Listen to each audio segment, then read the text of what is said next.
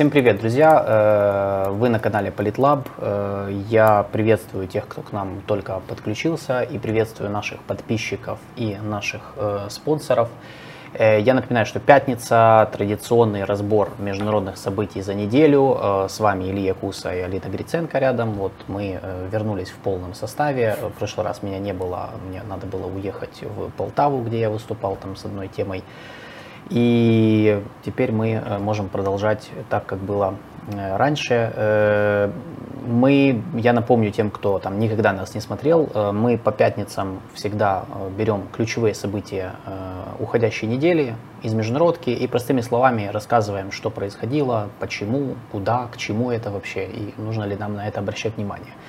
Очевидно, что нужно, но мы, конечно, это все разжевываем. Сегодня у нас три темы.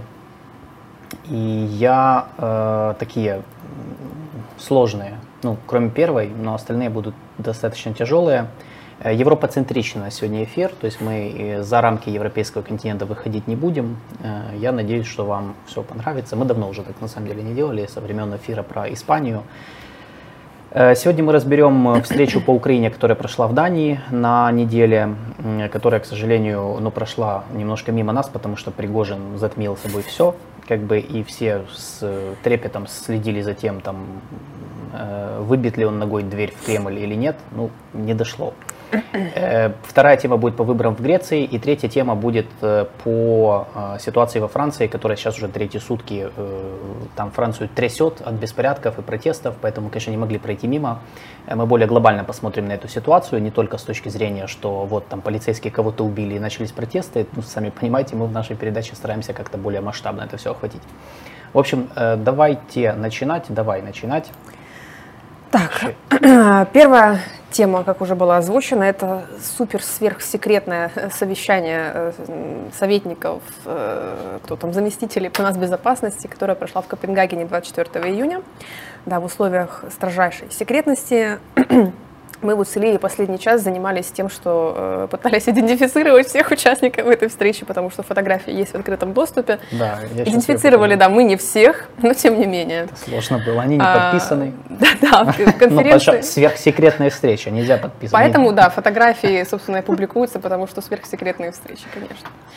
А в конференции, э, по данным, в частности, вот, например, немецких э, СМИ, участвовали представители не только западных стран, например, э, Германии, Европейского Союза, Дании. Э, покажи вот эту фотографию, я, я скинул, Паша, выведи ее на экран. Э, те, кто слушают нас, можете загуглить э, «Встреча по Украине в Дании». В принципе, типа вы Украин Копенгагена, ну как бы.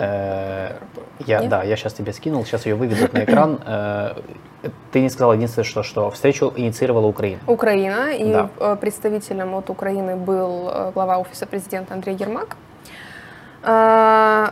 И там еще, что важно отметить, что там присутствовали страны глобального юга. А, в частности, например... Вот. вот. Да, вот Давай, все. пройдись вот, вот. Значит так, а, в стиле милитари это Андрей Ермак. Он представлял Украину на переговорах, он был Слева нашим, да. от него в таком блокитном костюмчике это э, Барбара Бертельсен. Бертельсен, она является постоянным э, Постоянная секретарь секретарь офиса премьер-министра Дании. Дании. А, да. э, вот мы еле-еле нашли представителя Саудовской Аравии, он как раз слева от э, датской э, представительницы. Справа, получается. Ну, справа, справа, да, да пардон, на этой справа. фотографии. Справа, да. Э, как ну, его зовут? Э, Муса бин Мухаммед аль-Айбан, это не важно. На самом деле, то есть можете не запоминать, там, в принципе, все вот люди, то есть там были, вот, ну, его просто саудовца сразу видно, да, вот в этом так бы. Э, из стран глобального юга, это вот самое интересное, там э, были представители Саудовской Аравии, там был э, представитель, представитель Индии, Индии Саджай Верма, Южной Африки. Э, да, Южной Африки, Бразилии. Угу. Э, советник президента Инасио Лулода Сила, который приезжал, Сельсо Амарим, который приезжал в Киев на встречу тоже с Андреем Ермаком, это было буквально пару месяцев назад. Да. Был также Такео Акиба, Э, советник э, премьер-министра Японии по национальной безопасности, который приезжал с Фумио Кисидой тоже в Киев. Они вместе с э, послом Японии в Украине проводили встречу в Дании с Андреем Ермаком. Был также представитель Южноафриканской республики, да, Южноафриканской республики, да. Сидней, Сидни. Сидни.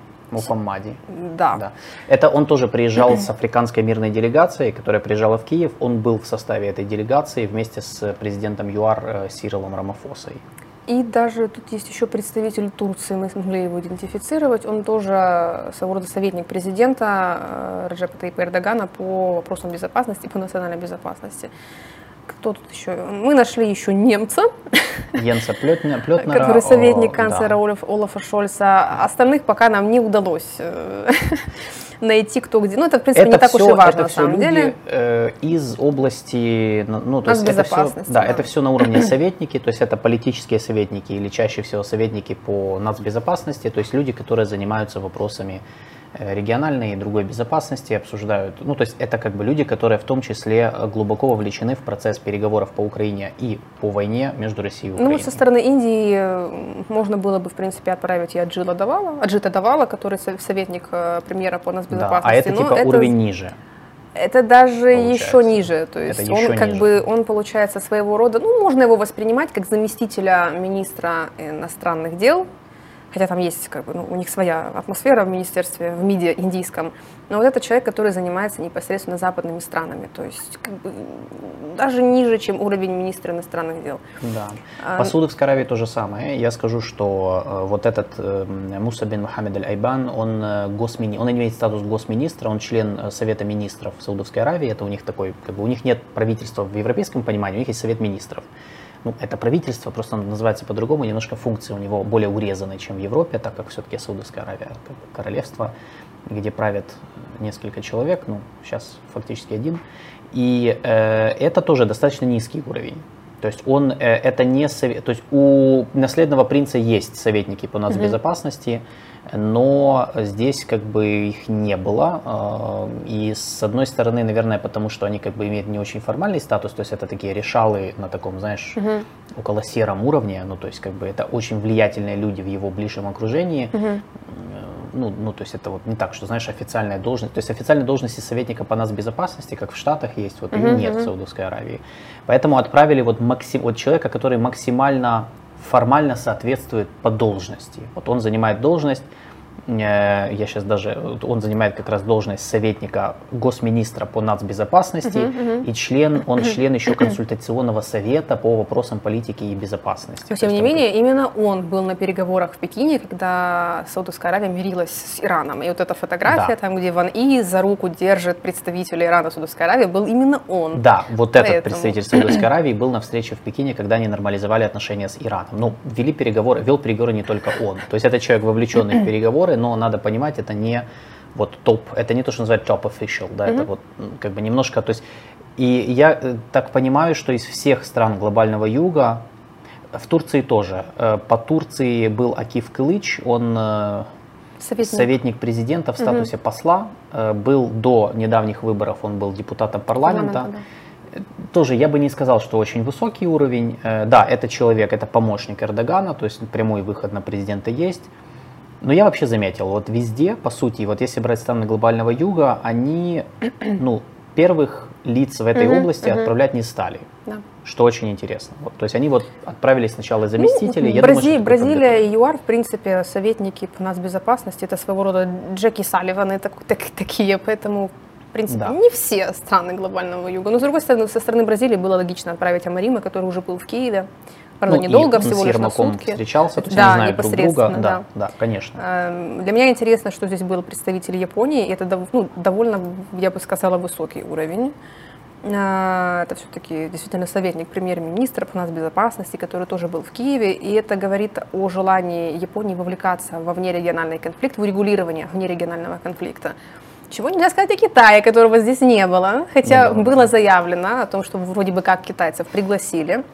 Но вот эта вообще история очень странная, потому что некоторые медиа пишут, что да, Китай пригласили, но Китай отказался. Другие медиа вообще не пишут ничего про Китай. Я в китайских СМИ ничего не нашла, я гуглила даже на китайском, и у меня не получилось выудить никакой информации а, относительно того, что вообще там происходило в плане коммуникации с Пекином. То есть приглашали, не приглашали. Скорее всего, что приглашали. Угу. Почему Потому что было заявлено, что представители Китая все-таки будут в Дании. Почему они не поехали, я не могу дать ответ на этот вопрос, потому что было бы логично, чтобы представитель Китая здесь был. Потому я что предполагаю, что не приглашают. Здесь вот. и индийцы, это было бы странно, не пригласить Просто Китай. Э, китайцы не могли проигнорировать эту встречу, это странно. Но нет да. никаких причин не поехать, э, тем более, что там действительно были индийцы, да. были все, кто Японцы. претендует говорить от имени глобального юга, не западных регионов. Никакой причины не ехать я не вижу, не знаю. Конечно, ну, мы не знаем, то есть как бы мы вот вам говорим то, что у нас есть. Вот по фактам мы проанализировали, вы там себе можете сами вот какую-то версию, можете написать в комментариях, что вы думаете, почему китайцы не поехали или вообще приглашали ли их вообще, потому что мы ну, не можем подтвердить, От МИДа китайского никаких заявлений пока да. не, происход... не, не, не было на пресс-конференциях, насколько я понимаю, вопрос этот еще не задавался, может быть, со временем. Э, что у нас? А, это сейчас уже 7 часов в Пекине, но, по идее, должна уже была быть пресс-конференция в МИДе. Угу. Ну, в общем, ответа на вопрос, почему Китай тут не был, да. у меня нет. Хотя, учитывая коммуникацию, которая есть у Пекина с Россией, было бы логично китайцев пригласить. Так или иначе, и Китай бы был очень заинтересован в такого рода мероприятии. Да. Отсутствие Китая – это первый интересный момент вот этой встречи. Э, второй интересный момент – это то, что не было стран Центрально-Восточной Европы. Да. Это очень ни интересно. Польши, То есть ни Польши, да. ни Румынии, ни Литвы. Ну, да, ладно, ни, венгры, ни, да, типа. Ну, венгры, не, ну понятно, ну, там, то есть ни ну, Словакии, Польша, да, как, как так никого из наших соседей, которые на самом деле играют огромную, ну они же играют Конечно. ключевую роль в поставках вооружений и в политической поддержке Украины. Особенно Польша. Тоже странно. Я не нашел информацию о том, приглашали ли их э, или не приглашали. Ну, я так понял, что нет. Они ничего не писали по этому поводу, не комментировали, но мне кажется, это вот тоже таким немножко из-за этого формат урезанный и как бы неполноценный, потому что э, я сейчас просто перейду к тому, о чем они говорили, как это подавалось, и это странно просто без стран Центрально-Восточной Европы. Mm-hmm. И третье, э, очень размытая повестка. Ну, я понимаю, что... Она сверхсекретная, она не ну, размытая. Я, ну, конечно. Ты не не, ну, понимаешь. Ну, я ну, четвертый, я бы сказала, что все-таки японцы тоже. Для меня вот чисто э, четвертый момент важный, что здесь были японцы. Это ну, а еще один без них важный момент. Ну, я извиняюсь. Раньше обходились, поэтому... А сейчас Япония сейчас, да, часть Япония... коллективного Запада. А, конечно, она всегда была частью коллективного ну, Запада. С 45 -го года, я, я да, извиняюсь. Да, а вот. сейчас особенно. Сейчас уже в сознании как бы устаканили, но они сами хотят. Я уверен, что без них это как-то... Э, повестка. Значит, насколько я понял, э, и то, что мы читали из заявлений в СМИ, ну то, что публиковалось, на этой встрече обсуждался, ну, обсуждалась формула мира Зеленского, ну, с которой, которая является основой нашей переговорной позиции. 10 пунктов. Да, это 10 пунктов. Э, я не буду вам их пересказывать, я думаю, многие из вас их уже знают, либо если нет, загуглите. Э, по саммиту мира, значит, то есть они, они обсуждали, как вот, э, во-первых, организация некоего саммита мира, ну, они это так называют, да, то есть это саммит, на котором Украина, судя по заявлениям, они будут создавать глобальную антироссийскую коалицию, из существующих стран Запада, которые нам уже помогают, плюс сюда перетянуть страны так называемого глобального юга, в связи с чем были приглашены вот представители незападных стран. И э, вот это интересно, потому что получается речь не идет о саммите, как в полноценном понимании этого слова, конференция, где там стороны конфликта приглашены Россия, Украина, куча других стран, пытаются найти там Э, ну, это, нащупать контуры мирных переговоров, mm-hmm. компромисса. Здесь, э, судя по заявлениям, речь идет именно о создании больше антироссийской коалиции, которая будет дальше изолировать Россию, обкладывать ее санкциями. Э, саму Россию, естественно, приглашать не будут. И э, вот как бы пытаются перетянуть на свою сторону вот эти все государства, которые занимают формальный нейтралитет. Э, и здесь вот интересный момент, потому что, опять же, если э, цель стоит создать такую коалицию, опять же, непонятно, почему нет Центрально-Восточной Европы, которая как бы является самой активной в этой всей коалиции. Э, как это, это противоречит интересам не западных стран, потому что они и Бразилия, и Южная Африка, и Индия последовательно говорят о необходимости мирных переговоров. Китай. Китай тоже, но Китай так как не пригласили, то, наверное, ну я не знаю. Но, они, но на самом деле у них же у всех одинаковая позиция. Абсолютно, у Китая, да. у Индии, у Южной Африки, то есть у всех стран глобального юга у них позиция очень, очень похожая, что надо начинать мирные переговоры, выходить на перемирие и как бы и все, и заканчивать эту войну. Очевидно, это, это ну, как бы противоречит нашим интересам, потому что Но нам они сейчас... не выдвигают никаких условий. Как заканчивать войну, на каких Конечно, условиях, какие да, должны быть да. предпосылки к переговорам. Им они не предъявляют ничего Да. конкретного. Но логика, ну, логика другая. Ну, то есть здесь логика идеи саммита мира, э, она более наступательная, а здесь логика в том, что, мол, надо вот, э, давайте сад- садимся за стол переговоров и ищем компромисс. То есть у них логика компромисса. Э, Потому что как по-другому быстро закончить войну на, на данный момент? Только компромиссом, на который сейчас никто не готов идти. И как бы он сейчас, в общем-то, ну, предмета переговоров нет между Украиной и Россией. А, И еще интересный момент, который я, я нашел заявление министра иностранных дел Дании Ларса Лёке Расмуссена, который сказал, что, по его мнению, бунт Пригожина 23-24 июня убедит другие страны присоединиться к саммиту миру и вот этой вот глобальной коалиции. Больше стран мира присоединятся из-за этого бунта. Каким образом? Не знаю. Вот просто это тоже очень интересно. Я не знаю, почему они так решили. Э, Но здесь опять же вопрос, э, как бы логика очевидно такая, что э, ну и почему, собственно, эта встреча ж произошла сразу как раз, как раз вот, вот очень, э, как раз после того, как э, Пригожин со своим маршем чуть не попал в Кремль, а попал в Беларусь. И получается, что здесь, мне кажется, они исходят из того, что э, бунт Пригожина показал как бы слабость внутреннюю России. Соответственно, по мнению там, некоторых представителей Запада, меньше стран будут себя сдерживать в вопросах поддержки Украины, там не будут бояться больше России. Я скажу про это так. Эм, Страны Запада много чего могут думать, но я думаю, что это не быстрый процесс. Э, Реакция стран на Пригожинский бунт, ну именно не западных, если брать.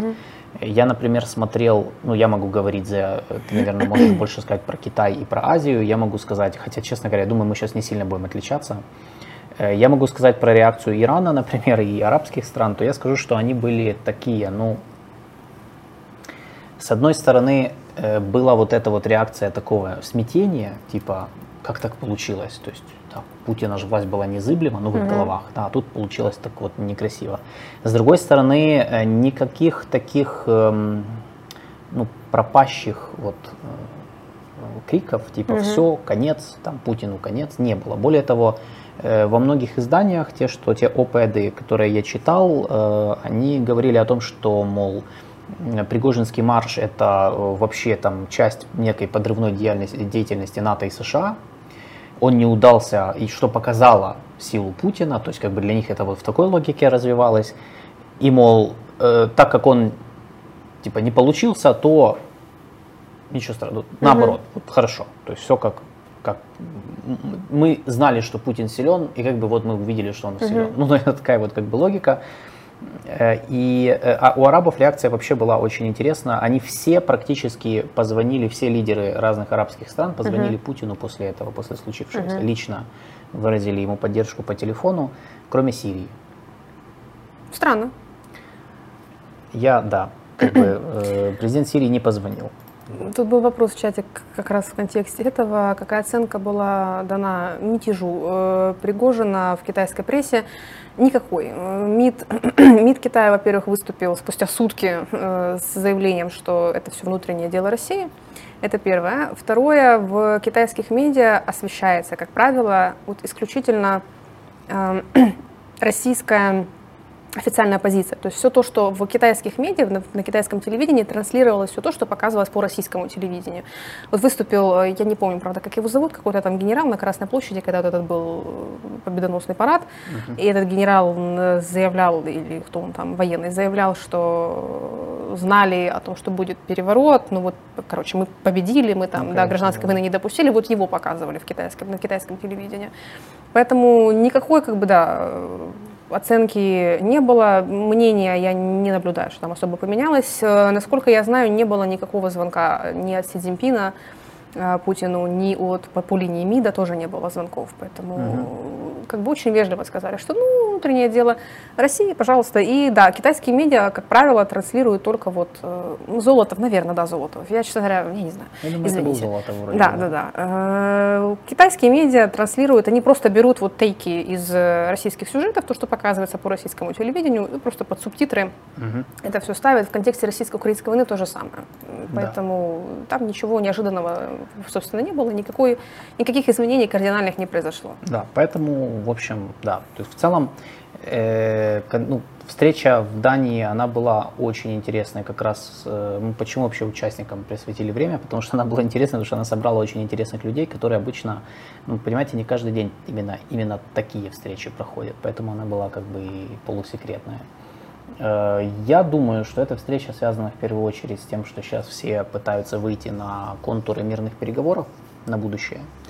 И э, страны Запада пытаются найти точки соприкосновения со странами глобального юга, э, понимая их значимость в сдерживании России. Ну и Украина тоже это понимает, поэтому наша логика правильная в этом плане. То есть то, что мы инициировали встречу, в которой, берут, в которой участвуют и представители стран Запада, и э, незападных регионов, это очень правильно. И другой вопрос, конечно, удастся ли найти какой-то общий знаменатель в позиции. Вот здесь, ну, мне кажется, будет трудно. То есть, потому что все-таки позиции незападных стран и западных, они, они, они очень сильно отличаются даже на идеологическом уровне. В этом как бы главная сложность. То есть все как бы за мир в целом, mm-hmm. вот если глобально подумать, но когда начинаешь копаться и там уже вникать в какие-то подробности, то тут вылезает и президент Бразилии со своим типа отдайте Крым, mm-hmm. и китайцы со своими там э, этими странными э, пунктами в одном одно, в другом другое, а вообще мы все за хорошее, за все хорошее против всего плохого плохо. без конкретики, и африканцы без абсолютно вообще без каких-либо предложений. То есть тут э, сразу вот, ну, ну, ну то есть Короче, и, и страны Запада со своей повесткой добить Россию там до победы. Ну, как ну, не все страны Запада. Не все страны например, Запада, Венгрия. но э, ну, я Венгрию как бы... Ты не считаешь ее страной Запада? Не, я ее считаю страной Запада, но я не думаю, что Венгрия может единолично влиять на повестку. Нет, да, но это тоже стран. говорит об их э, разнице во взглядах на вопрос. Ну, конечно, конечно. Но это говорит об особенностях Орбана, о которых мы сейчас говорить не будем. Вот, так что э, надо за такими вещами следить. Э, я думаю, можно переходить, переходить к следующей теме. Вот, пока. А, единственное, что там был, там был вопрос э, про встречу Ермака и Греты Тунберг. Я не знаю, вот что, что мне вам сказать. Но, наверное, они обсудили актуальные вопросы климатических изменений. И все. Был вопрос, были ли британцы на встрече. Да. Были, но мы не знаем, кто. Мы не смогли мы, мы не смогли найти, да. да. Может, Если вы сможете, напишите, да, напишите в чате, пожалуйста, да, да, кто, кто это, был, э, что... из вот этого security establishment, потому что я, я не смог найти. Я тоже не смогла. Да. В Британии много просто людей занимаются безопасно, вообще темой безопасности. Трудно понять, ну, короче. Либо это из офиса премьера, либо это МИД, Либо это Ми-6, я, я не знаю, или из не, разведки. Ну, вряд ли из разведки, но да, да. Это либо офис премьера, ну, короче, если найдете, напишите, чтобы мы, чтобы мы поняли, да. Все, Двигаемся дальше. А, Греция. А, в воскресенье в Греции состоялись выборы уже второй раз за последние пять недель. И парламентские выборы, на которых а, победила партия это бывшего премьер-министра, да, теперь уже снова нового премьер-министра Кирякоса Мисатакиса. Да, партия «Новая демократия». Они опередили на 20 пунктов левую партию Сириза, партию Алексея Ципроса, бывшего премьер-министра, которая руководила Грецией с 2015 э, по 2019 год.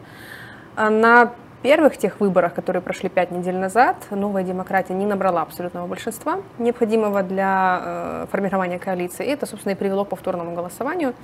Не помешало абсолютно ничего, даже трагедия с э, тем, что затонули беженцы у берегов Греции ну, тем не менее. И тут интересно то, что э, вот это голосование, которое произошло в воскресенье, оно попало под новые правила, согласно которым партия-победитель получает бонус в размере от 25 до 50 мест в парламенте, в зависимости, в зависимости от результатов. Да. Ну, мне кажется, это так, чисто, чтобы уже не проводить. Потому что э, Мицатакис грозился, что если опять будет провал, то будут, будет третье голосование.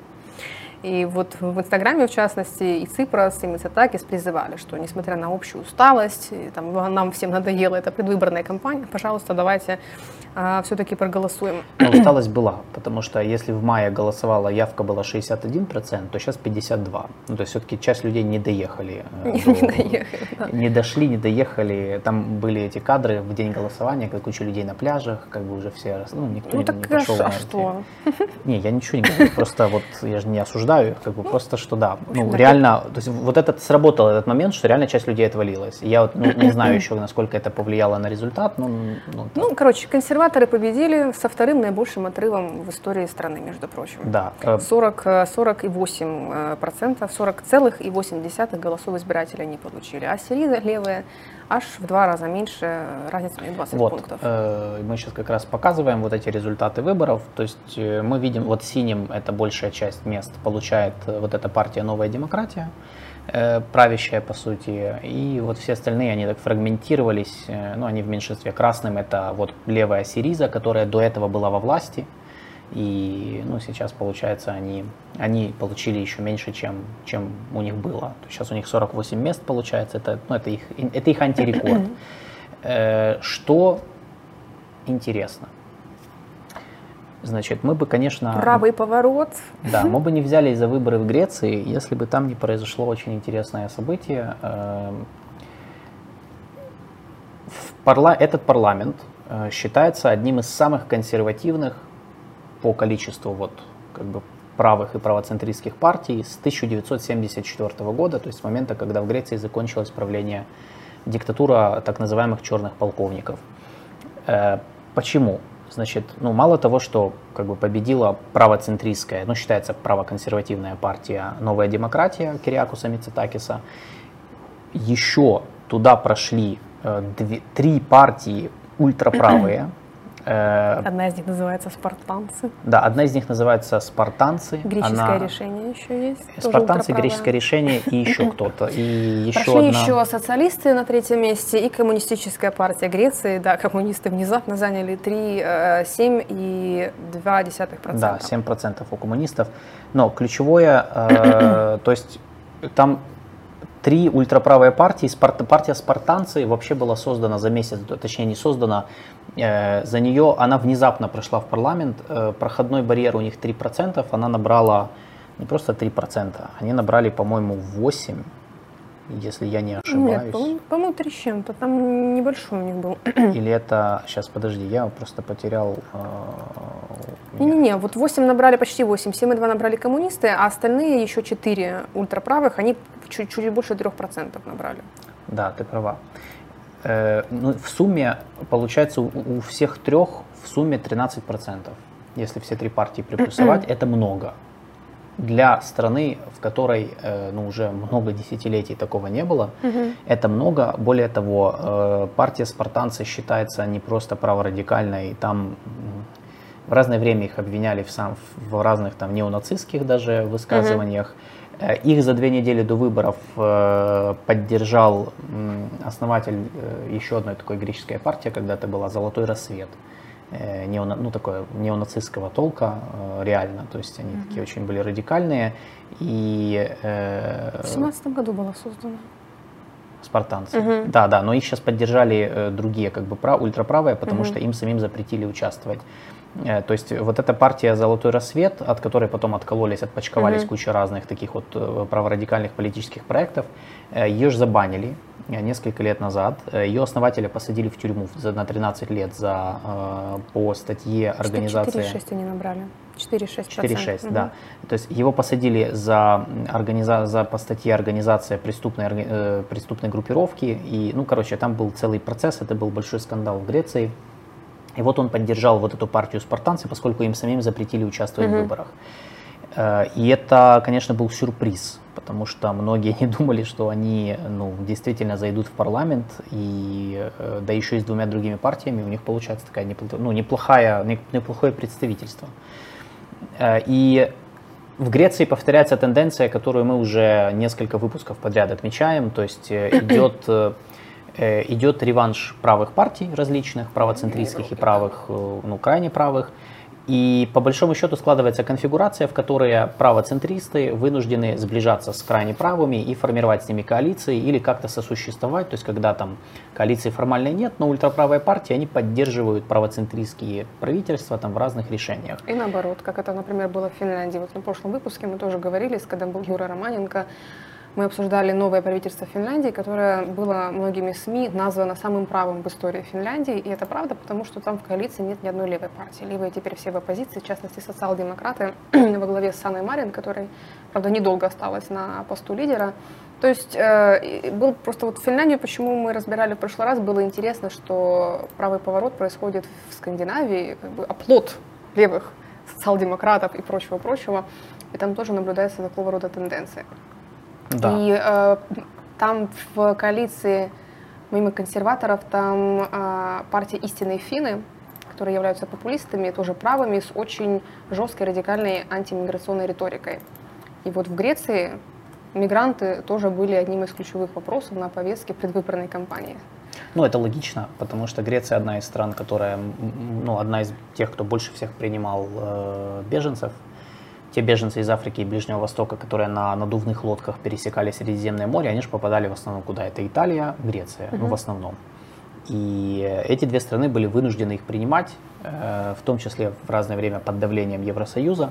По этой причине там как раз был вот, вот, вот есть этот всплеск антииммиграционных настроений, на которых сыграли правые силы. Э, просто интересно э, то, что в какой-то момент о правом ну, помнишь, это же были вот эти вот страшные, страшные, рисовали все картинки в 14, 15, 16 годах после миграционного кризиса, угу. так называемого, что сейчас правый популизм как захватит Европу. Все, везде будут правые. Чуть ли не рисовали там приход новых Гитлеров. Э, потом как-то забыли. Ну, угу. то есть вот, э, когда началась пандемия COVID-19, все вдруг забыли, как-то вот где-то они проиграли, где-то чуть-чуть выиграли, угу. ну, никакой там страшно, ну, ничего страшного не перевернулось. И вот сейчас опять.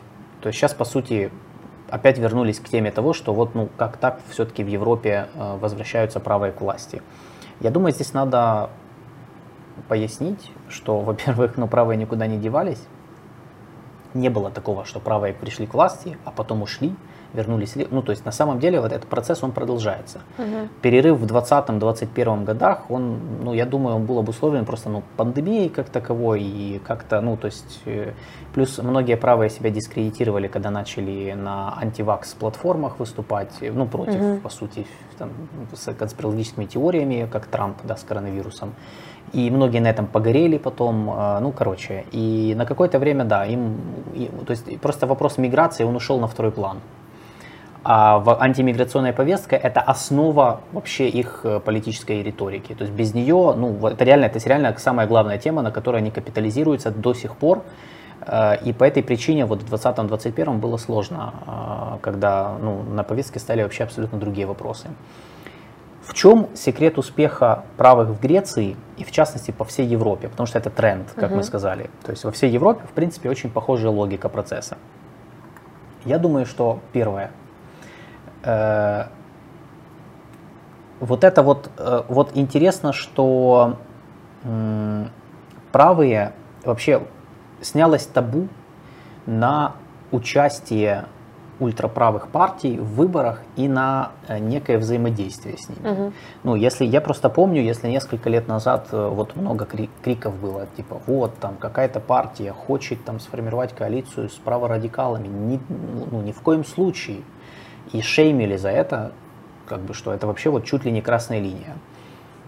Сейчас, особенно вот после того, как в Италии к власти пришла Джорджа Мелони, которую там чуть ли не фашистской называли, хотя это да. не... поклонница Муссолини, это все было в СМИ, ну, это, да. все, это все условно, кстати. Братья Италии, они неофашисты, очень, это, они не неофашисты, то есть это совсем, это правоконсервативная больше партия, и она к фашизму времен Муссолини имеет очень такое, очень отдаленное условное отношение.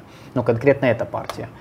Э, в Италии есть намного радикальнее люди, как бы там прям с, прям с открытыми вот, одами Муссолини и Гитлеру. Ну, если есть национализм, и ну, он, он интересы, всегда имеет интересы, экс, как бы нации ставятся да. во главу. Не, не, смотрите, экстремизм он есть везде, правый и левый. Это норма для любого общества, поэтому. Но в данном случае интересно, что когда она победила и пришла к власти и начала рулить, оказалось, что ну, апокалипсиса не случилось. То есть из, из Евросоюза она не вышла. Сколько в контексте Украины, помнишь, было критики, Да, то, да. что я-я, она подружка Берлускони, Да, сейчас Путина- она завалит тут нас Да, всю на нашу самом повестку. деле ничего не произошло. Да, Италия Путина не поддержала, из Евросоюза не вышла, из НАТО не вышла, из еврозоны тоже.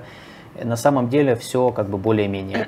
И вот э, с этого момента э, видно, что э, как бы вопрос вообще вот этой вот как бы реванша правых, он не стал каким-то таким вот страшным в стиле вот Армагеддон приближается.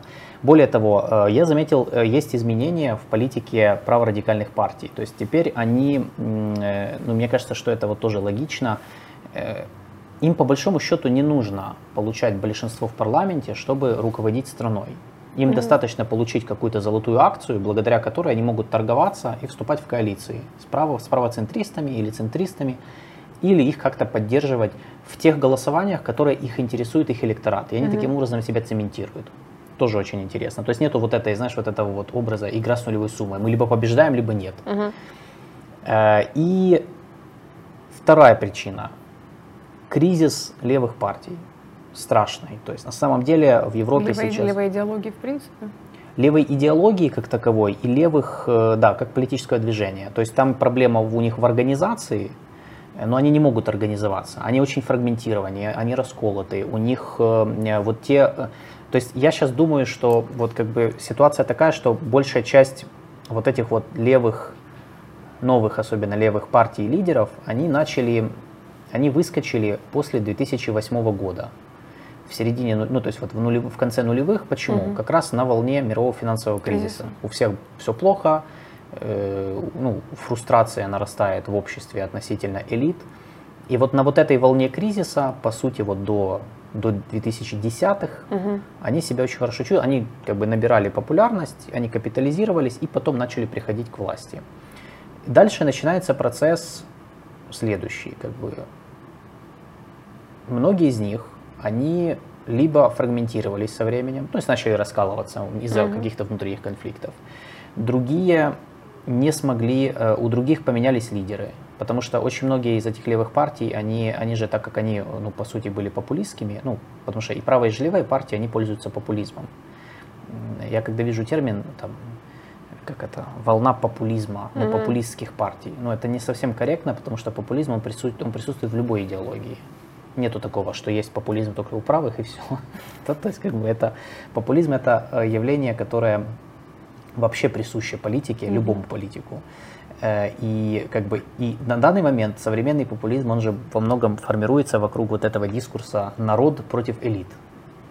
И э, именно вот на таком антиэлитарном, э, антиэлитарном, по сути, дискурсе выстраивалась риторика левых, которые, э, левых, левоцентристов, я имею в виду здесь э, крайне левых, там коммунисты, социалисты, социал-демократы, в том числе я их сюда отношу, чтобы, да, чтобы не думали, э, не, не, в, не в понимании левак, вот это негативном, который у нас часто употребляют, понимая в основном э, левых там, леволибералов, прогрессистов, я не в этом контексте, я сейчас в широком понимании левые партии.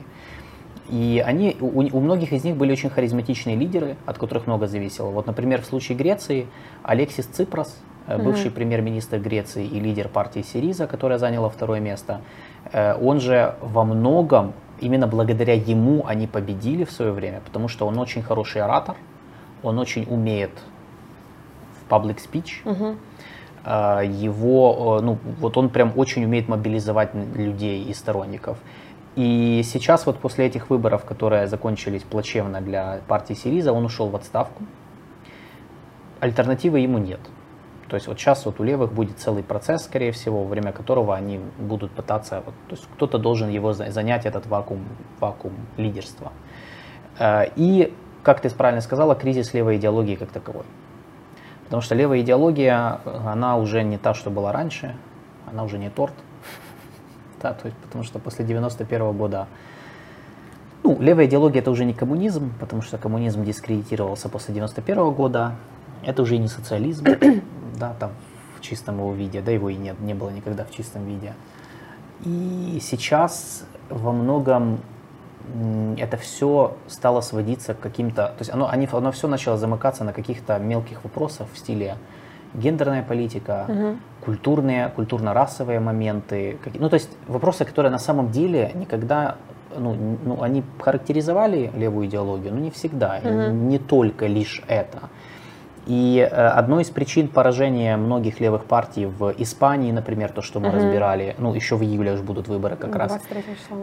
Э, поражение левых в Греции здесь, э, в Финляндии и в Швеции во многом из-за того, что они, вот, например, в Греции я следил, а- они, короче, неправильно выстроили коммуникацию. То есть очень много, на самом деле, влияет по коммуникации. Вот я, например, вот за Грецией очень интересно было, что на чем играли правые, ну вот правоцентристы Мицотакиса. Они поднимали три темы. Тема один – экономика, то есть рост э, уровня э, э, падения доходов граждан, Мгм. как улучшить экономическую ситуацию, социально-экономические вопросы, то, что всех интересует в первую Ну, очередь. да. Внутренняя политика, Да. внутренние вопросы, да. Второе – энергетика, то есть это рост цен на энергоносителей, вот все, что там происходило на мировых рынках с газом, с э, Мгм. бензином, Э, то есть вот тоже они будут, обещали кучу-кучу всего, они обещали снизить налоги. Э, И третье – это миграция, ну, антииммиграционная Да, да, повестка. да, И здесь, кстати, привет Украина, война в Украине, потому что все же, ну, два из трех вопросов э, экономики, ну и миграция, три вопроса, все три, они же были обострены из-за последствий войны в Украине. Мгм. То есть эко- социально-экономические как бы проблемы, энерге- энергетика там на какое-то короткое время были проблемы, э, когда Европа начала отказываться, и Греция в том числе, от российских энергоносителей.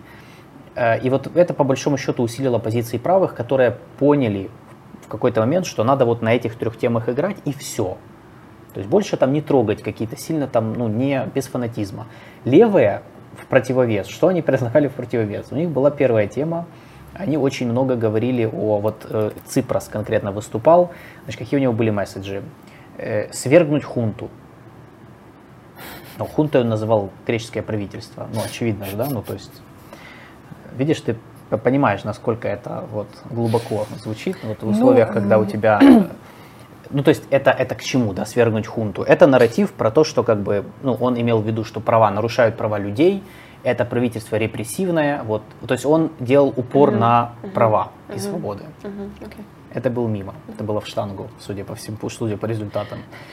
Э, Второе, там было очень много про, э, значит, э, они, они очень много проводили ассоциаций между греческими правоцентристами с вот этим вот всякими неофашистскими и другими тенденциями. То есть они играли на своей такой вот, ну, на антифашистских таких Мгм. вот темах, что тоже как бы не совсем заходило, потому что людей это не так интересовало, как ну, социально-экономическая ситуация и как и улучшение уровня жизни, там, то, что обещал Мицутакис, это улучшение системы здравоохранения, он много про это говорил. Э, И получается, что, ну, вот, то есть получается, что абсолютно был, они абсолютно проиграли коммуникацию своих тем.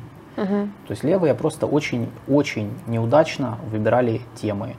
И э, опять же, они сами сделали так, что к левой идеологии теперь отношение такое, что левая идеология это про гендер, Про экологию зеленых. про экологию зеленых, про меньшинство и все. А, и про защиту права мигрантов. Все. Хотя на самом деле там, да, там можно. Ну, короче, то есть это проблема, вот, из-за которой они реально проигрывают сейчас в Европе, и из-за которой они сейчас э, пытаются трансформировать. То есть им нужно трансформироваться, им нужно пересмотреть свою повестку для того, чтобы каким-то образом вот, ну, уже что-то что предложить новое. И от этого будет зависеть, когда они будут возвращаться к власти. Не везде левые проигрывают, конечно, вот, но потому что в Австрии выборы президента все-таки там победил больше э, леволиберальный кандидат на выборах президента. Но это не самые главные выборы, но тем не менее. Ну, есть остался тот же президент, который был. да? Александр Ван дер Да, да, да. да. Ну, он, он же больше как левера- леволиберал, очень, очень environmentalist, очень активный на самом деле. М, Человек близкий к народу, который ходит пешком на работу с рюкзачком, покупает Ну, в кофе в, Австрии, ларьках. Да. Но не один в Австрии. да, но- Но там, кстати, хорошая была коммуникация во время кампании в целом. Э, Поэтому да, мы э, что можно сказать по поводу вот этого реванша правых, э, что, как он повлияет на Европу?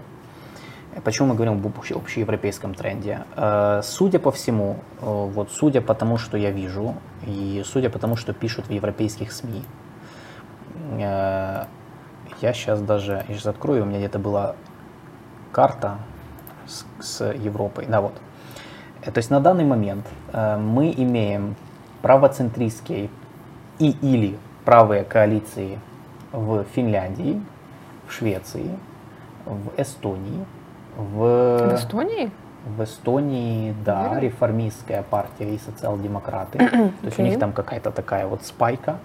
Э, В Чехия. Польше, Польша, да. Чехии, в Словакии пока еще нет. Но, кстати, в Словакии, только там же тоже в Словакии скоро выборы, и там может прийти к власти вернуться Роберт Фицо, бывший премьер-министр, который э, тоже такой больше... Он, он вообще начинал всегда с центриста умеренного, он как Орбан, на самом деле. Он начинал с такого либерала-центриста, сейчас скатился в такую вот правую, чисто правоконсервативную повестку.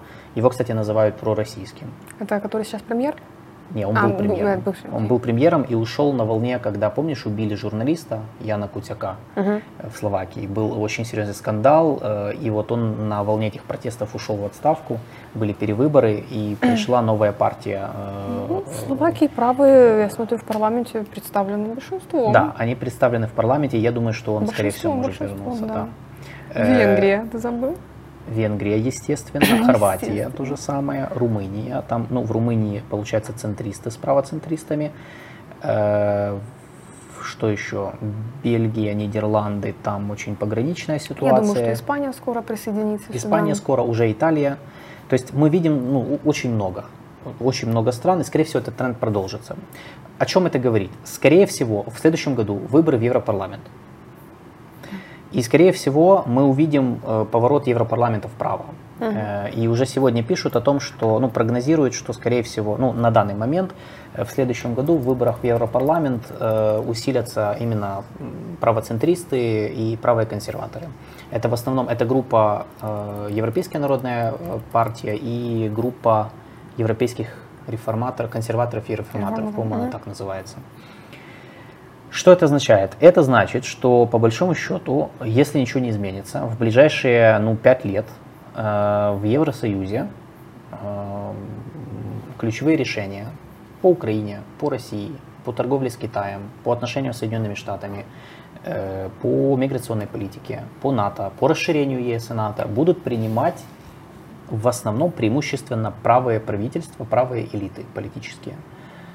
Э, И тут как бы очень разные могут быть, могут быть истории.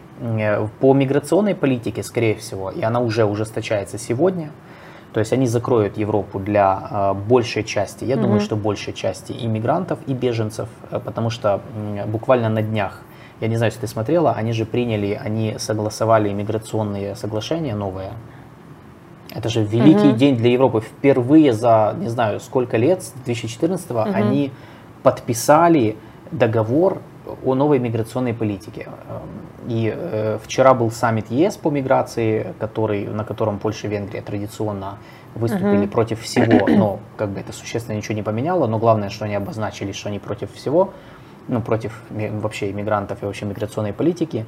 Но э, договор предусматривает ужесточение политики приема беженцев и предоставления им политического убежища на границе. Э, Там расширяется, по сути, дается больше свободы приграничным странам типа Италии и Греции на то, чтобы они э, отказывали беженцам, которых они считают, что там нельзя принять по тем или иным причинам. Э, Как ты понимаешь, все эти причины это остается на... Вообще там так интересно написано. Значит, они... э, Там такой компромисс был. Они оставили в, коми- типа, в договоре, они оставили пункт про то, что э, Европейский Союз, конечно же, э, привержен защите прав беженцев и вообще каждого человека. Но вопрос того, кого принимать, кого не принимать, остается на усмотрение национальной страны.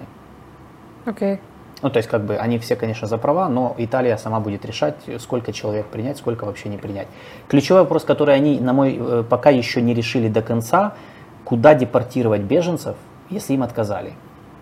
Потому что есть же международное право, которое является частью, и вообще право, ну, вообще, короче, там куча законодательных законодательств, которые являются ну, частью европейского права, права этих государств, что нельзя человека отправлять, депортировать в ту же страну, откуда он бежал, например, из-за войны или репрессий, особенно если есть э, факты, ну, если есть реальная вероятность того, что его там убьют или там посадят или еще что-то. И вот уперся вопрос в то, куда.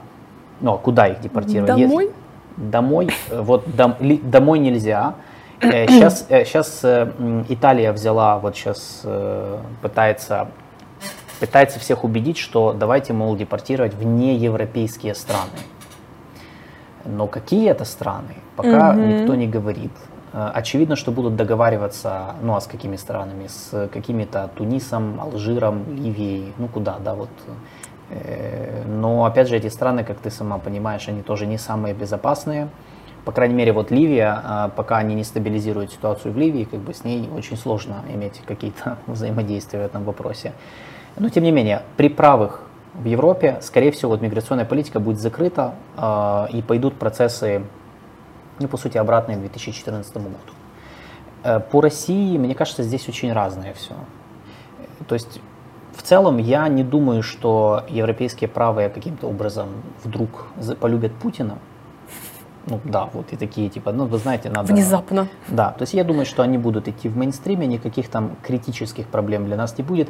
Будет несколько правительств, с которыми нам будет сложно, ну, ввиду их э, либо прежних связей с Россией, типа Роберта Фицу в Словакии, uh-huh, например, или Виктора Орбана в Венгрии уже, либо из-за того, что они, скорее, мне кажется, у нас будут проблемы не из-за России, а в вопросах расширения ЕС, потому что многие европейские партии, они скептики, евроскептики, uh-huh они не то чтобы выступают против ЕС, но, например, они будут более скептичны к вопросу э, принятия новых членов. Это нас касается. Вот. Ну, И это, конечно, то есть не все такие, как Польша, к сожалению. Вот. Еще посмотрим с Польшей, учитывая, что грядут парламентские выборы, и у меня есть э, предчувствие, что может оказаться так в какой-то момент внезапно и неожиданно, нежданно-негаданно, что именно Польша будет тормозить вхождение Украины в ЕС. Да. Может Учитывая быть. то, то Может что, быть. что я сейчас наблюдаю в медиа, то, что я сейчас наблюдаю в риторике, как они продвигают более агрессивную риторику относительно Украины в преддверии выборов, том, что все, украинцы надоели, и давайте мы это будем заканчивать, а давайте вспомним Волынь и прочее, прочее. Это, я сейчас наблюдаю этого гораздо больше, чем прежде. Да. В риторике, ну, как бы в медиа, в принципе, поэтому Посмотрим, что там будет с Польшей. Да, с Польшей не все так просто. Вообще, ни с одной стороны, не все так просто. И с, и с правыми тоже не все так просто будет.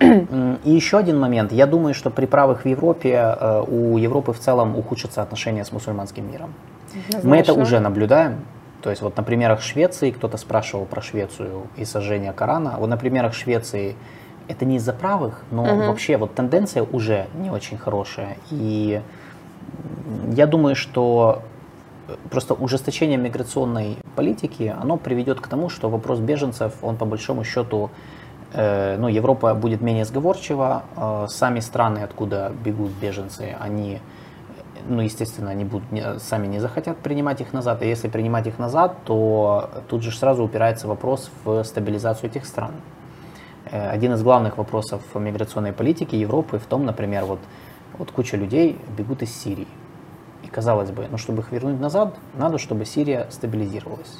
Но Сирию нельзя стабилизировать, потому что для этого надо снять санкции и позволить Сирии, ну, и вложить деньги, чтобы она там восстановила ее экономику после войны. Но никто этого по политическим причинам делать не будет. Соответственно, у нас клинч. Типа, все хотят вернуть беженцев домой, но не могут по политическим причинам, потому что в разных странах, откуда бегут угу. э, люди, там проблемы. И у них конфликт с Европой. Поэтому э, будет интересно посмотреть на отношения Европы и мусульманского мира, э, ну, арабских стран особенно, потому что я думаю, что они будут сложные.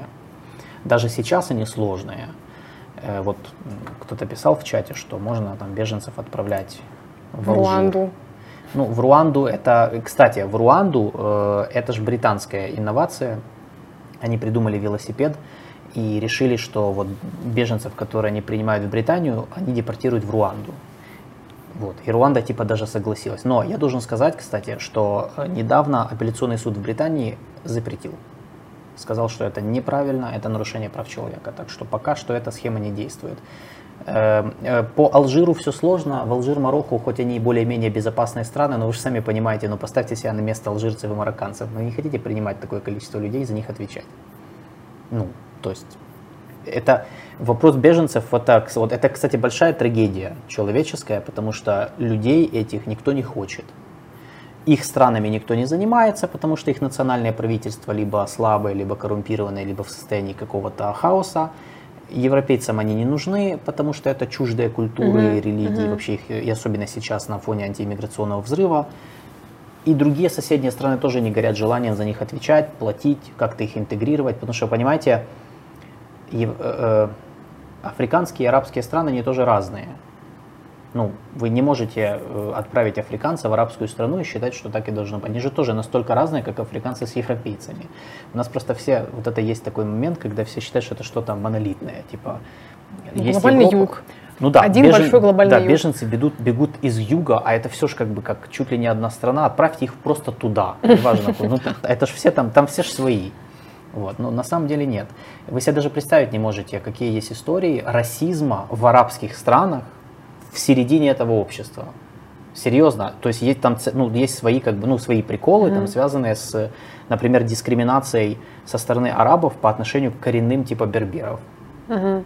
Ну вот вообще, а кто в Европе в этом разбирается серьезно? Они особо не хотят в этом разбираться.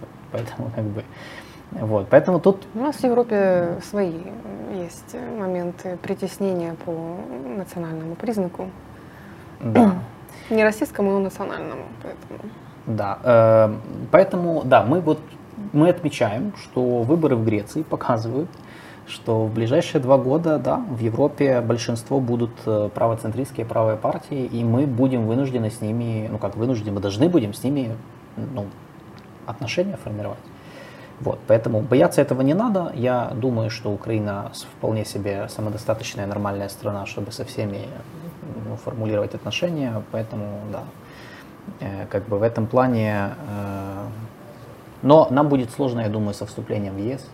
Я вот думаю, что будет сложно, потому что у них, э, э, у них как разгорятся дискуссии, опять вернуться к дискуссиям про э, каким должен быть ЕС вообще, потому что многие европейские правые партии, они против э, э, диктата наднациональных структур Мгм, брюссельских. Да, А, да, они- а тут как бы, соответственно, будет ослабление Евросоюза как отдельного субъекта, именно Евросоюза. Ну, уже давно идет, на самом деле.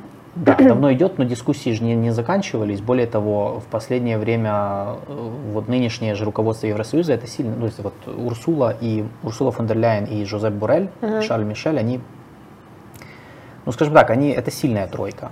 То есть они вот пытаются максимально делать все, что хотят, чтобы все, что могут, чтобы усилить наднациональную вот эту вот как бы политику, создать единую миграционную, единую внешнюю политику, политику безопасности. Ну, судя по всему, я думаю, что не получится. Да, ну, тема беженцев, она, сейчас мы вот с, с Францией, по Франции поговорим, она очень сложная. Вообще тема Мигрантов. иммиграции, мигрантов, идентичности, она очень трудная, она очень сложная. Э, Поэтому, да, тут сейчас мы как бы ее продолжим в этом контексте, потому что в Европе очень интересная тенденция. Но это вот одна из них политическая. Э, Я думаю, что э, пока у левых не произошли трансформации, они себя как бы не переосмыслили, я боюсь, что они, ну, они, ска- они чаще будут проигрывать, чем выигрывать. Вот я не буду говорить, что они везде будут проигрывать, это неправда, но тем не менее. Вот мне интересно, я статью нашел, Энтони Константини, 30 сентября 22 года, прошлого года статью на политику, э, и где он правильно пишет, Э, это вот к, во- к вопросу, почему правые поднимаются, Мгм. и в Европе этого не поняли. Вот он, он говорит о том, что, я сейчас скину эту статью, кстати, в чат, Э, вот он пишет, что, что в Европе элиты не поняли этого подъема Мгм. и его не осмыслили после 2014-2015 годов, и я с ним очень согласен. Вот он, например, пишет, что... сейчас я вот скажу. Э, Когда бывший премьер-министр Италии Марио Драги, э, когда правительство бывшего премьер-министра Италии Марио Драги э, пало, ну, ушло в отставку этим летом, ну, в прошлом году, летом прошлого года, э, в Брюсселе никто даже не задумался, почему это произошло, ну, первую очередь, да, какие были причины. Э, То есть они как бы позаламывали руки, типа, ой, как жаль, какой кошмар, технократы проиграли, но при этом, ну, как бы не, не, пере- не осмыслили, как так получилось. Э, И точно так же, пишет он дальше, точно так же, когда в Венгрии снова с большим перевесом победил Виктор Орбан на парламентских выборах, э, Европейский парламент ответил тем, что назвал страну электоральной автократией. Вместо того, чтобы понять, попытаться понять его популярность, феномен угу. как бы, популярности Орбана. Э, а чтобы противодействовать правым в Польше, э, Брюссель просто э, выразил, поприветствовал, да, там как бы выразил радость по поводу того, что бывший президент Европейского совета Дональд Туск стал новым лидером оппозиционной платформы, гражданской платформы, платформы обывательской. То есть, как бы он к чему? Он к тому, что как бы они Э, ну, по его мнению, в Европе элиты не пытаются понять феномен вот этого правого подъема, и поэтому это одна из причин, почему угу. они тоже проигрывают, потому что они э, просто как бы отмахивались и отмахиваются, что, кстати, правда, они отмахиваются от этого как от какой-то аномалии, ничего страшного, просто угу. сумасшедшие, где-то там их, ну, как с Мелони получилось, называли ее там чуть ли не, там вот фашисты, неонацисты, э, но в итоге она все равно победила, как бы, и, ну, и никто, ну, выводов никто да. не сделал. Поэтому тоже очень... Э, вот таких, я думаю, статей будет все больше и больше. Тем более тут, тут тоже есть абзац интересный. Это что же конкретно момент, связанный с вот этой вот чувством... Почему есть чувство фрустрации по отношению к Евросоюзу, на котором играют правые? Э, фрустрации по линии народ-элиты. Да? То есть вот, например, э, вот Европейская комиссия, значит, в, в ответ на принятие Венгрией в прошлом году закона про запрет э, пропаганды ЛГБТ, угу. Европейская комиссия ответила тем, что заморозила доступ Венгрии к европейскому бюджету, к фондам. И объяснила Еврокомиссия это тем, что они как бы реагируют на коррупцию в Венгрии. Угу. То есть они же так это объяснили.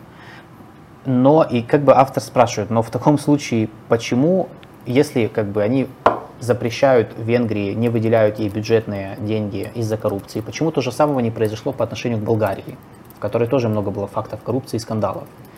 То есть как бы вот эти вот двойные стандарты и вот это такой э, размытый подход к справедливости, к управлению, вот он как бы рождает вот эту фрустрацию, на которой играют правые политики типа Виктора Орбана, и, конечно же, они побеждают на очередных выборах. Так, я думаю, что можем переходить к следующей теме. По Китаю, э, что правые думают по поводу Китая, как ты думаешь? В каждой стране по-разному. да, вот судя по Джорджи Мелони, например, да. она, она ведь заявила, Италия была единственной, по-моему, страной G7, которая была в этом проекте «Один поезд, один путь». И она заявила о выходе. Э, то есть она пытается следовать э, общей европейской Урсула фон дер Ляйновской китайской политики. вот, но учитывая, что правые ставят национальные интересы превыше всего, как правило, то есть э, стараются отходить от а, вот тех самых риторики про ценности и так далее, mm-hmm. то в каждой стране правые будут исходить из собственных национальных интересов. Если выгодно сотрудничать с Китаем, значит будем. Но я думаю, что не будет каких-то радикальных эм, шагов со стороны правых относительно Китая ну, из разряда типа все, давайте там запускаем китайские инвестиции или наоборот, все, давайте прекращаем сотрудничество с Китаем и так далее. Будет, будет по-разному. Правые в Европе будут по-разному. Вот левые, например, в Греции, как мы можем судить, очень э, приветливо, дружелюбно относились к Китаю, судя по тем инвестициям, которые они разрешали А в Испании в нет.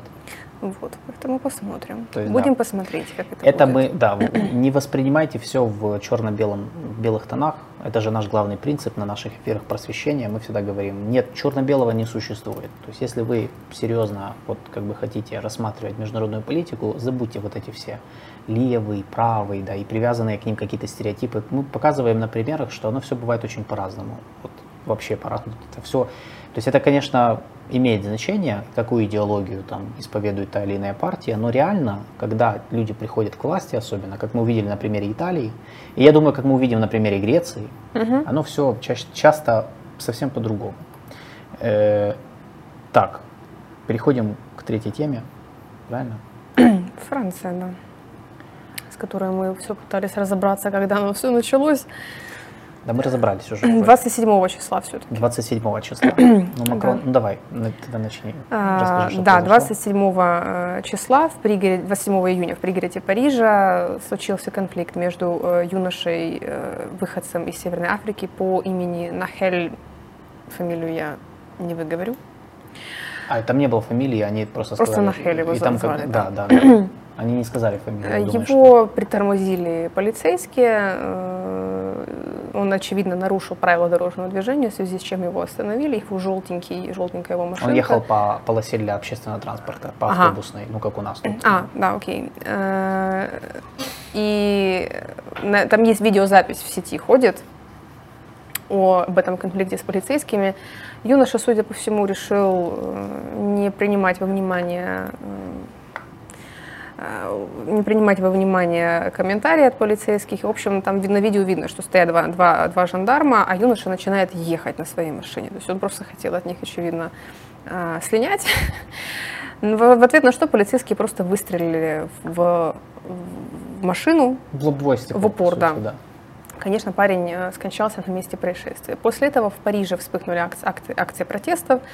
Демонстранты, э, как это часто бывает, поджигали автомобили, разрушали там остановки, бросались петардами с требованием привлечь к ответственности тех, те- того офицера, который начал стрельбу.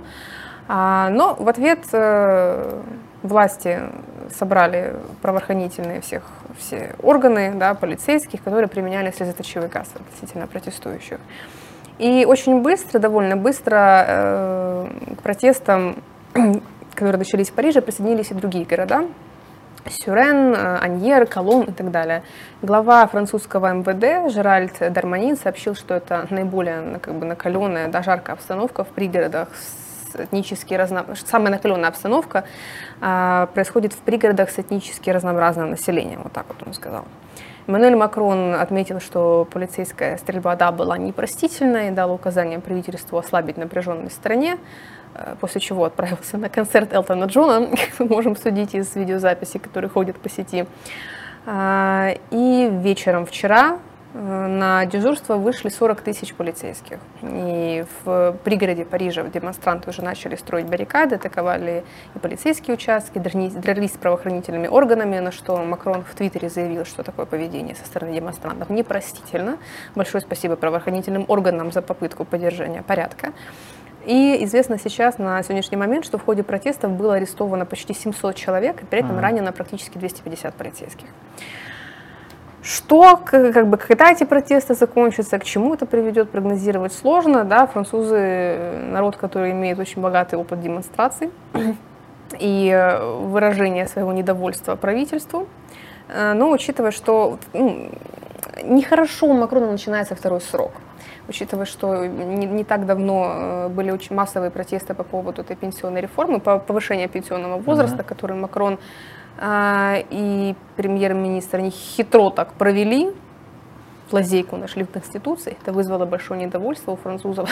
Уже начали. Я, я помню, я читала эти а, в некоторых СМИ, то, что вот начинается новая французская революция, это вот сейчас снесут правительство и так далее.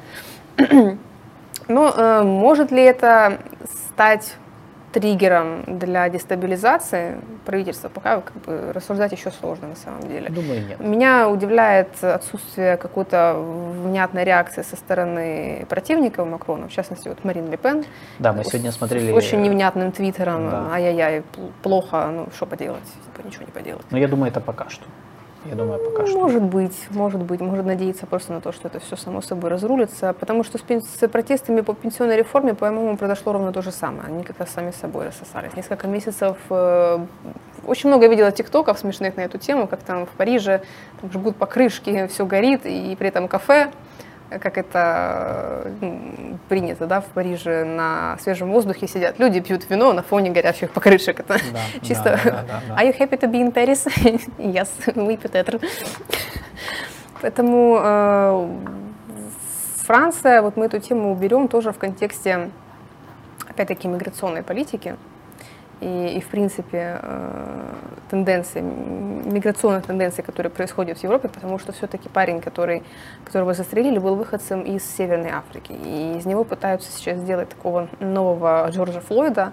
А, Джордж Флойд, я напомню, э, был тем- э, афроамериканец, которого в Штатах э, также случайно э, убили полицейские, после чего прошли массовые акции э, движения Black Lives Matter. Мгм. Будет ли здесь в Европе новое, новое движение North African Lives Matter? Нет. Потому что да. Да, но Нет. опять-таки в контексте А, в... Ну, все равно это интересно, что да, парень выходец из Северной Африки, но при этом подня... поднялся, поднялся так, такой кипиш. И ну, он француз, массовых... сразу скажем, это не беженец. Потому что, да, я... Не, он француз. Он родился во Франции. Он, не, это я вот как бы это это не беженец, который вчера приехал из э, Алжира, например, да. То есть это надо различать. Ну есть разница. Чтоб, чтобы мне кто не говорил, ну извините. Э, это первое. Потом э, второе как бы это не первые протесты подобные. Вообще во Франции, то есть эти, эти протесты, они подняли сразу несколько пластов проблем во Франции. Первая проблема, вопрос э, отношения общества и власти. Э, потому что вот эта фрустрация по поводу действий полицейских, она, это не первая вспышка протеста в связи с этим. Э, в прошлом году, за прошлый, за 21 год подобных э, смертей людей при подобных обстоятельствах, когда полицейские стреляли просто в, в водителя, там, потому что он отказывался выполнять их, их действия, их было 13. В этом году считали, что вот вместе с этим парнем уже погибло три человека. Угу. И то есть это, скажем так, это частое явление, которое как бы каждый раз вот вызывает какое-то возмущение. Возмущение вызывает почему? Потому что есть проблема, связанная с тем, что как бы сейчас э, во Франции Франция переживает определенный кризис отношений власти и общества, когда общество, особенно его там разные части, не воспринимают нынешнюю власть как репрезентативную, как представ... такую, которая представляет их интересы. Э, там, например, интересы мусульман или mm-hmm. интересы арабов отдельно, это отдельно, да, или интересы белых французов или интересы христиан, или, ну то есть вот потому что у них как бы сейчас именно на этой почве проблемы. Э, и в принципе, э, да, потому что я просто по чату смотрю, это вообще вопрос не в, не в левых, вообще не вопрос не в левых. То есть это вопрос э, кризиса французской идентичности, который начал развиваться с 70-х годов, ну, с тех самых пор, когда во Франции начало расти количество иммигрантов из Африки, Северной Африки, ну, которых они принимали очень активно, mm-hmm. особенно после окончания войны с Алжиром. Mm-hmm. В целом, вот эта вот проблема пригородов, почему сколько мы с тобой смотрели, сколько мусульман живет во, во Франции? 8% населения. Да, то есть во Франции 67 миллионов человек. Из них 8% э, это мусульмане, ну те, кто идентифицирует себя как мусульмане, тут важно, что это тоже как бы момент, да, то есть если нас спросить, мы можем себя идентифицировать как там верующие, ну, это, короче, то есть, ну, это те, кто идентифицирует себя как мусульмане. Э, рост был, получается, сейчас, э, ты говорила, с 1950 го в 50 В Европе, было... в общем и целом, в, Европе. в 50, 50 году было 2% в Европе. Мусульман, да. Мусульман э, сейчас 6%. Сейчас 6. Ну, то есть, в принципе, мы по это, Европе... Это по состоянию на 21 год. Ну, да, это 21 год. То есть за 70 с лишним лет в Европе э, количество мусульман выросло с 2% до 6%. Э, при росте населения Европы, в принципе. Да, при росте населения в Европе, конечно. Вот, э, то есть, ну, небольшом, бы... кстати, там буквально 150 миллионов прирост населения. Да, ну, то есть это рост, но нельзя сказать, что это сумасшедший какая-то, так как это говорят, нашествие на отдельные там люди. Нет. Э, это рост как рождаемость, так и, так и иммиграция. Значит, в принципе, по Франции здесь как бы проблема возникла после Второй мировой войны. В период с 1945 по 1975 э, во Франции очень много строили социальное жилье. Угу. Вообще спасибо Шарлю де Голлю здесь, вот, как бы, да, так неожиданно. Э, потому что это была программа, как бы, которая э, была нацелена на то, что людям нужно было быстрое доступное жилье. Они в пригороды начали застраивать огромным количеством такого жилья. И э, потом на волне, когда в 60-х, 70-х, после войны с Алжиром, э, очень много во Францию приехало э, как раз э, жителей Северной Африки, mm-hmm. особенно сами, сами, сами алжирцы. Э, это были семьи с таким ну, низким ниже среднего уровня доходов, они как раз селились в основном в этих пригородах. Поэтому вспыхивают пригороды. Угу. Потому что мусульман очень много живет в пригородах крупных городов. Там, в провинции их меньше. в глубинке в основном живут, живут как бы более консервативные французы, французы. Э, поэтому здесь э, речь идет э, о серьезном кризисе идентичности, потому что сегодня во Франции очень серьезно поднимается вопрос о том, кто такой, что такое француз, кто такой француз. Ну, мы, очевидно, что Франция, как и вся Европа, это уже далеко не белая христианская Европа. Ну, эти времена давным-давно прошли. Э, мало того, что многие люди вообще просто себя христианами не считают, да, там рост атеизма, рост агностицизма, но это видно. Э, так еще и как бы очень много разных э, иммигрантов. И люди очень много тут, ну, как бы в разных странах, я сейчас не только про мусульман, вообще разных, азиаты, вот, украинцы, сколько украинцев в разных странах стало. И э, во Франции это особенно остро стоит. Почему? Потому что во Франции всегда э, была, была борьба, а, вот с тех пор, как там э, сформировалась одна из крупнейших в Европе мусульманских общин, была борьба между сторонниками светской Франции, то есть вот лаицизма французского, который в их понимании является антирелигиозным. Угу. То есть это не просто светскость в плане все имеют равные права, да, там ты можешь там себе исповедовать ислам, ты христианство, и все, и никто друг друга не трогает. Но страна светская в плане э, религии отделена от государства, и все. Но церкви там, ну, то есть никто не ограничивает. Во Франции все-таки светскость понимается в более радикальном смысле, как антирелигиозно. То есть, как бы, что не надо. Вот религия, она должна все-таки больше вытесняться, не только на государственном уровне, но желательно, чтобы она как-то сильно, ну вот к ней как-то вот с коннотацией такой относится. Естественно, мусульманская община, которая сама по себе, в которой и как бы жители, э, выходцы из мусульманских стран, из арабских стран, для них ислам имеет огромное значение, не только как вера, и здесь нужно разделять. То есть я скажу страшную вещь, которую никто не знает, да, что ислам нужно разделять между исламом верой и ислам-система.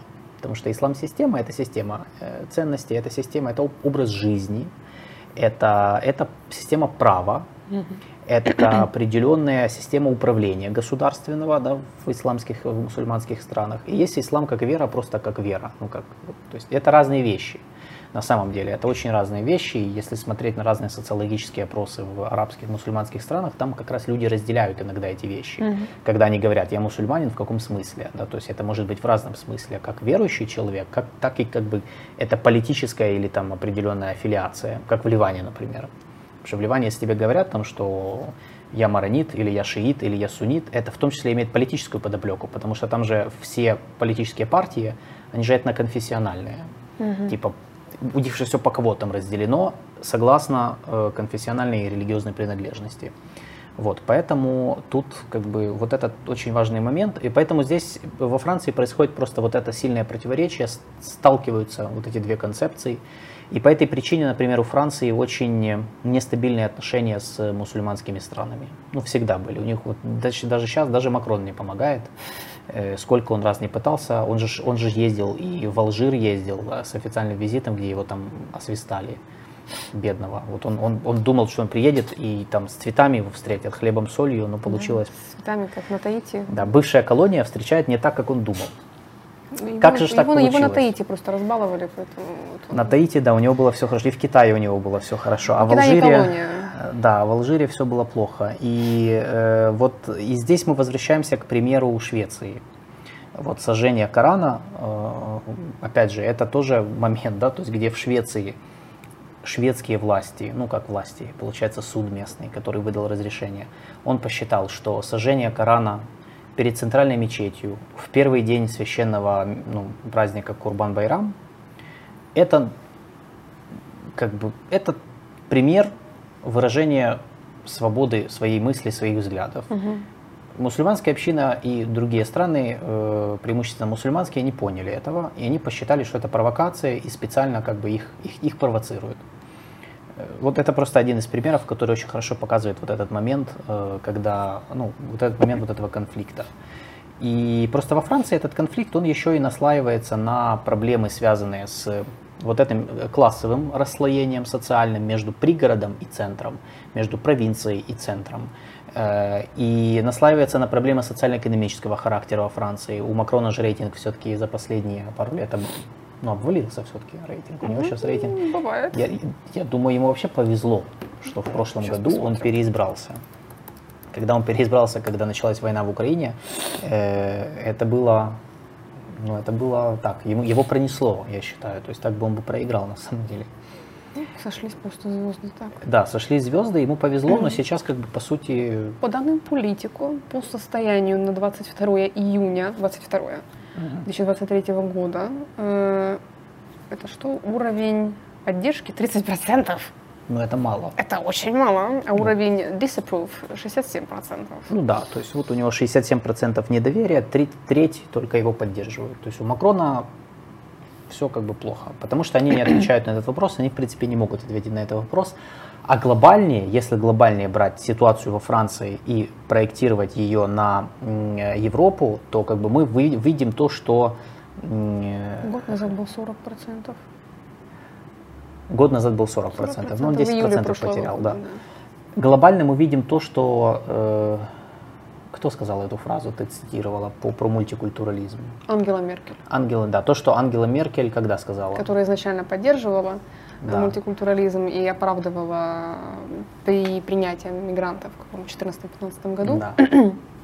Говорила о том, что там это разнообразие и все такое прочее. Она потом, э, сейчас я смотрю, когда она это сказала. Ну, по-моему, я не выписывала себе. Ну, там суть была в том, что э, мульти, концепция мультикультурализма, она не, э, как это сказать, она имеет кучу недостатков и дефектов. И То создает, есть, как бы, она не работает создает параллельные общества. Да. да, она создает параллельные общества. Это ну, Ангела Меркель сказала, она сказала очевидную вещь, потому что, ну, конечно, э, как бы, конечно же, создаются параллельные общества, потому что люди разные. И как бы ключ э, лежит к тому, как придумать модель сосуществования. То есть даже в рамках э, унитарного государства, моноэтнического, как наши, например, в Украине, mm-hmm. тоже находятся разные группы людей, которые разделяются между собой. Ну вот мы, у нас же в Украине давно уже мы обсуждаем вопрос, там, почему мы вместе, почему мы должны быть вместе, э, где мы, на каких там ценностях, на каких идеях мы должны быть вместе. Да? Вы же сами знаете, это вот у, в эфирах у Юры Романенко это много обсуждается, много лет. Э, так мы страна, где, ну, считаемся моноэтнической, то есть большая часть этнические украинцы, и в принципе мы унитарное государство. 18 год это было. Это в 18 году она всему, сказала. Да. А в Европе все сложнее, потому что там э, целые страны есть, которые абсолютно разные, то есть типа Швейцарии, где вообще уживаются там да, абсолютно разные этнические люди. Э, поэтому все сводится к тому, к модели сосуществования. Во Франции на этот вопрос еще не ответили.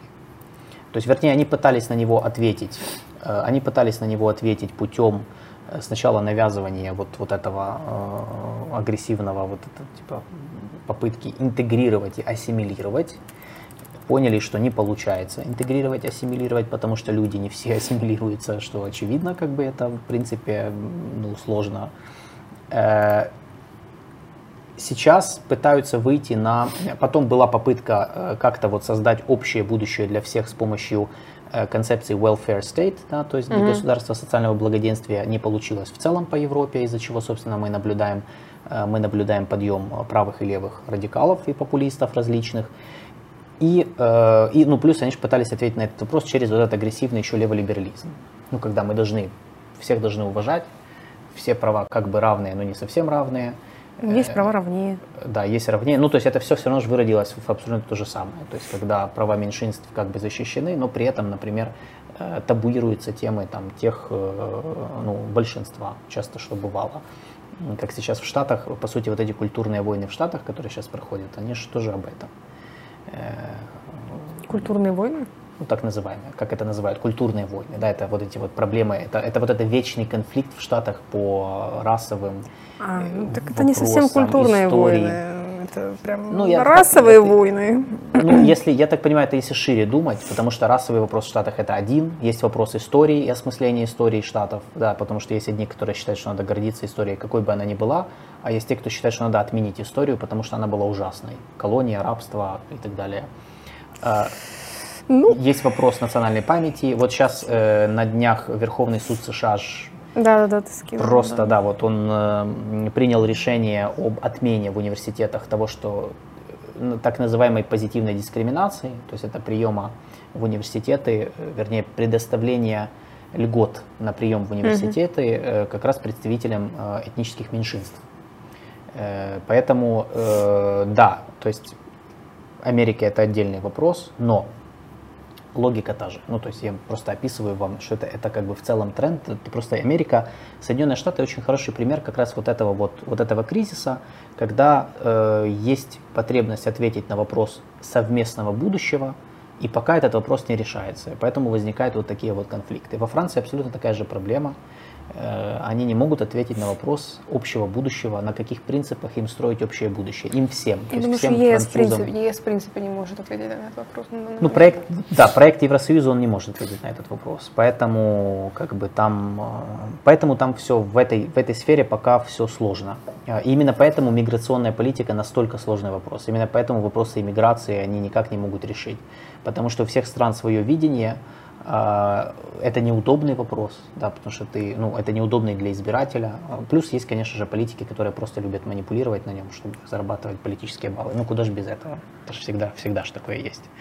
Вот. Спидтренд сейчас появился на сохранение национального суверенитета в, вопреки какой-то вот большим общеевропейским вот, э, ценностям в плане там, Объединенные Штаты Европы или еще что-то. Все, все пытаются, в том числе, вот, мне кажется, активизация правых, э, эта риторика, связанная Мгм. с сохранением национального суверенитета, понятие которого вообще размывается в последнее время, в последние Да. годы. Да, Что такое суверенитет? Не говоря уже о вопросах идентичности. да. Ну, у нас, видишь, мы это все можем, можем сказать, что все размывается. То есть и национальное государство, как его концепт, да, там, что это такое, и, и понятие суверенитета. Понятие суверенитета давно вообще размывается, э, как бы еще с тех времен, когда в международном праве заложили вот эту коллизию типа э, уважения к суверенитету, да, и э, принцип э, защиты прав человека как основоположный принцип международного права. И они как бы, они противоречат друг другу, Мгм. потому что, ну это как ситуация в Ливии была, да, в 2011 Э, Что важнее, спасти людей в Ливии и вмешаться военным путем в Мгм. конфликт?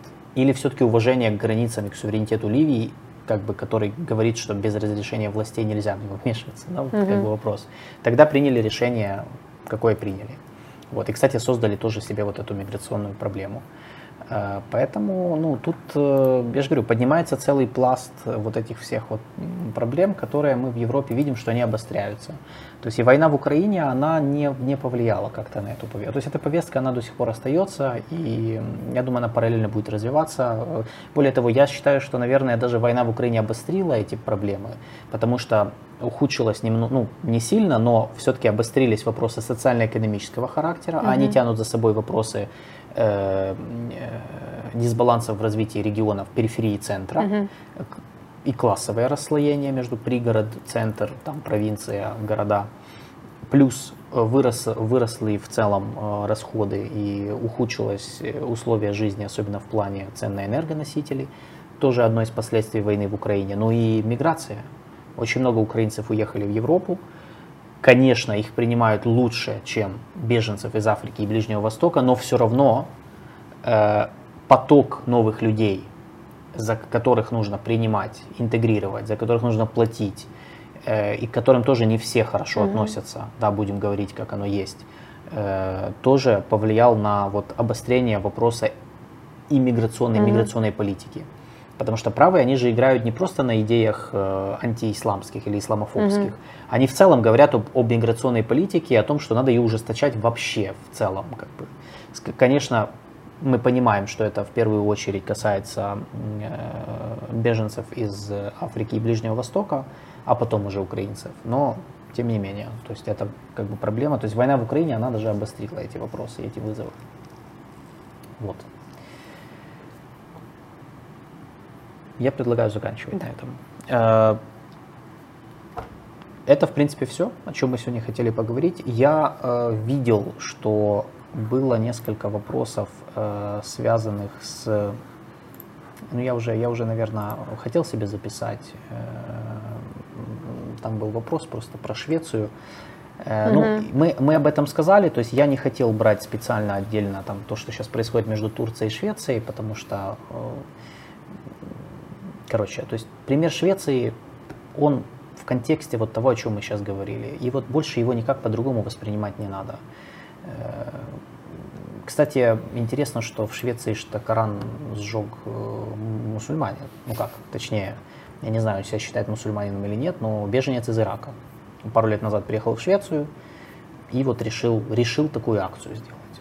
Почему он решил, не знаю, он, короче, то есть, но это интересный момент, да, то есть это не как, это э, необычно. Да, обычно же как ожидают, что придут какие-то там, э, какие-то условные правые, там что-то сделают, там, но, но в этот раз получилось, получилось по-другому.